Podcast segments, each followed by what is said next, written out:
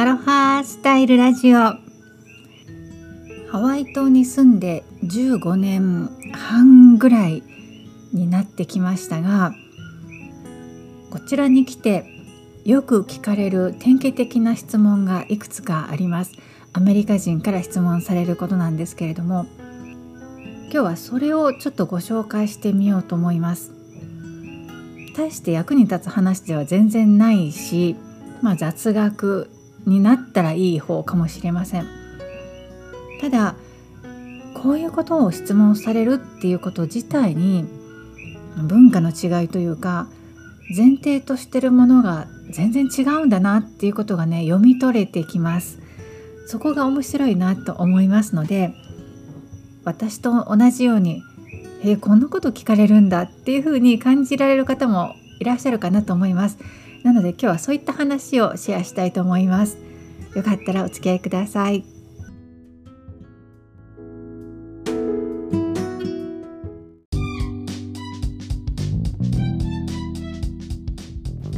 アロハスタイルラジオ。この番組はハワイ島コナからゆりこジョンソンがお届けしています。うつとパニック障害をきっかけにみんながこうだからではなく自分はどうかで物事を選択判断するようになったら思いがけない国際結婚にハワイ島移住と人生が大きく好転したそんな自身の経験から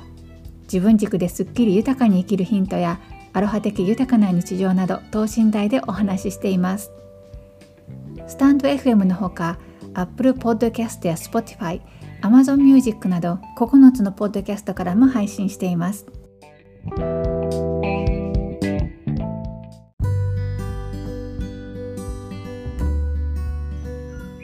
私が外国人としてここハワイ、まあ、アメリカですねに住んでいて聞かれる定番の質問がそうですね2つあります。で今日はその2つとそれから今日新たに聞かれたちょっと興味深いえこんなこと初めて聞かれましたという質問があったのでそれと合わせて3つご紹介しようと思いますそもそもこのテーマを取り上げようと思ったきっかけは、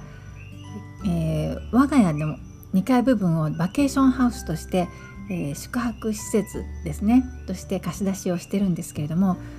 今日チェックインされたお客様と会話が弾みましてでその方からもね今日ご紹介する質問の中3つのうちの2つ聞かれたんです。それであそういえば日本にいた時はこんなことを聞かれるとは全然想定してなかったなっていうそういう質問なのでそれでね今日は取り上げてみたわけなんですけれどもまずよく聞かれる質問その1っていうのは「家族はまだ日本にいるの?」っていう質問です今日も聞かれました私自身は結婚のために移住してきたので私一人が来るのが当然っていうふうに思っていたんですよね。日本に住んでいた時もそうですね周りの人で海外に住むようになった人たちを見ても家族の中でその人だけっていう場合が多かったと思うしあ駐在とか、えー、その短期間ね数年間だけ別の国に住むっていうねそういう場合はここでは除きますけれども駐在だと、まあ、お子さんを含めて家族で行くっていう場合があるのでねそういうのを除くと基本1人で来るっていうのが私にとってはデフォルトだったんですけれどもご家族はまだ日本にいるの？っていうことを聞かれてそうじゃない場合も結構多いんだろうなっていうふうに感じるようになりました。実際今日チェックインされたお客様もですね、え、その方とお母さんはカナダに住んでらっしゃるんです。で一緒に旅行している兄弟お兄さんかな？弟さんかな？兄弟夫婦はシンガポールに住んでいてでシンガポールからとカナダからの家族が、えー、一緒にハワイ旅行をしてらっしゃるという形なんですね。だけれどもそもそもはえーとね、香港出身っておっしゃってました。どういういきさつで香港からカナダに移住したのかとかあるいはその兄弟はシンガポールになぜ住むようになったのかというようなね詳しいことは聞いてませんけれどもでもねこういうふうに家族でもう一家でうん、移住してくる人が結構多いのを感じています。これねどういうことかなって考えてみるともちろん1人ずつ1家族ずつそれぞれの事情があってのことなので、えー、みんながみんな同じではないと思うんですけれどもやはりでも家族を連れてってすごい大変じゃないですか。なんでそんな大変なことをしたのかっていうことを考えるとそれでも大変でも移住した方がいいというそういう判断のもとに移住したと思うんですよ。それだけ厳しかった母国でということじゃないかなと思っています。そう考えると私もそうですけれども日本から海外に出てる人たちっていうのは自分で選んでそうしてる人が多い。それだけやっぱり日本っていうのは豊かな国なんだなって、うん、ありがたいなと思います。はい。続いて外国人としての私がよく聞かれる質問その2ですけれどもこれはね自己紹介とかするじゃないですか。その時に名前の意味を聞かれるんですよ。ゆり子ですって自己紹介するとそれはどういう意味なのっていうふうにね聞かれるんです。それがねすごく困るんですよ、まあ、もしも私のゆり子という名前がゆりの花のゆりと子供の子とかであれば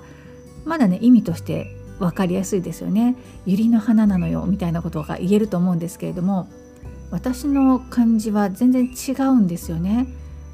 しかもえっ、ー、とね東洋漢字外の名前にしか使えないっていう字も含まれた名前なのでもうね意味っていうのがねそもそも日本人の名前って漢字で書くことが多いし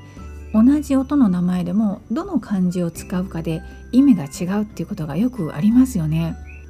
でその質問にまともに答えるっていうと言い方悪いですね。えー、きちんと答えようとするとその辺りから説明しないといけなくなってくるんですよね。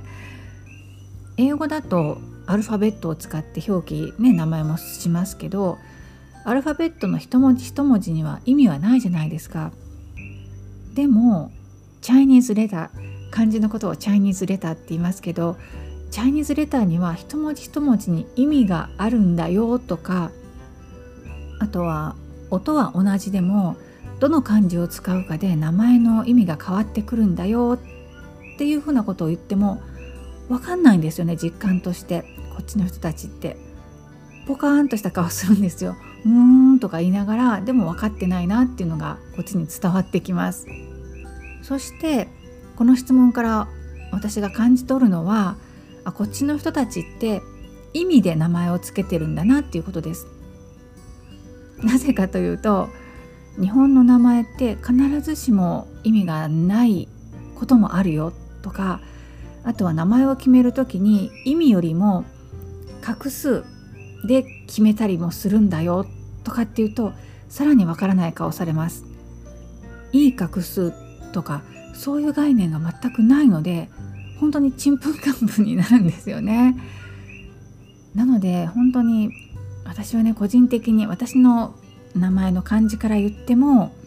意味を聞かれるのが非常に困ります。馬鹿正直にあ馬鹿正直に、うん、正直にですねその漢字とはというところから説明延々説明しても結局のところ通じないわけなのでそれで最近はちょっとねズルをして「ゆり子というのはリリーお花のリリーなのよ」っていうふうに言っています。正直ちょっと複雑な気持ちはあるんですけれどもね、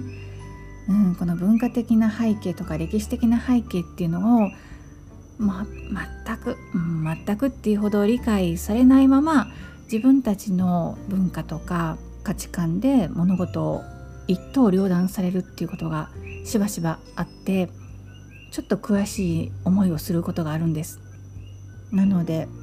ね私一人の力っていうのは本当に微力ですけれども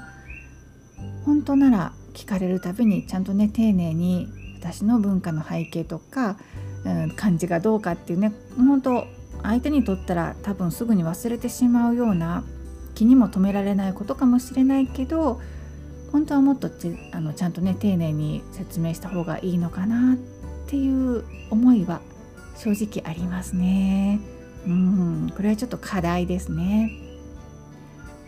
はい。それではこちらで外国人として聞かれる質問3つ目ですね。これは今日初めて聞かれてちょっとびっくりしました。先ほどご紹介した今日チェックインされたお客様に聞かれたんですけど何を聞かれたかと言いますと私はもともと日本から来たんですっていう話をした後に聞かれたこと。それは「まだ日本語話せるんですか?」って聞かれました。びっくりしました。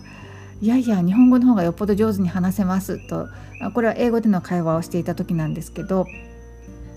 この質問の背景にもやっぱり移民で家族でもしくは、うん、何代か前の祖先が日本から来たのかなって聞いた人は思ったのかもしれないですね。でも私にするとやっぱりこの英語の世界で生きていかなきゃいけない今の状況っていうのはすごいハンディキャップを感じますしいやいやいや日本語の方がよっぽど上手です。まあ、これ日本語でね話していて拙いところがたくさんありますけれどもそれでも英語理科は上手だと思っています。ということで外国人としての私がアメリカハワイでよく聞かれる質問2つとそれから、えー、ちょっと変わった質問ね。今日初めて聞かれたことをご紹介しました。最初はねやっぱり今日疲れるっていうことがよくありましたけれどもでもなんでこの質問をされるのかなっていうことを考えてみるといろいろ見えてくるものがあるなって思いますしシェアさせていただきました。今日も最後までお付き合いくださり本当にありがとうございます。それでは今日はこの辺で。ライフアーティストゆりこジョンソンでした。マハロー。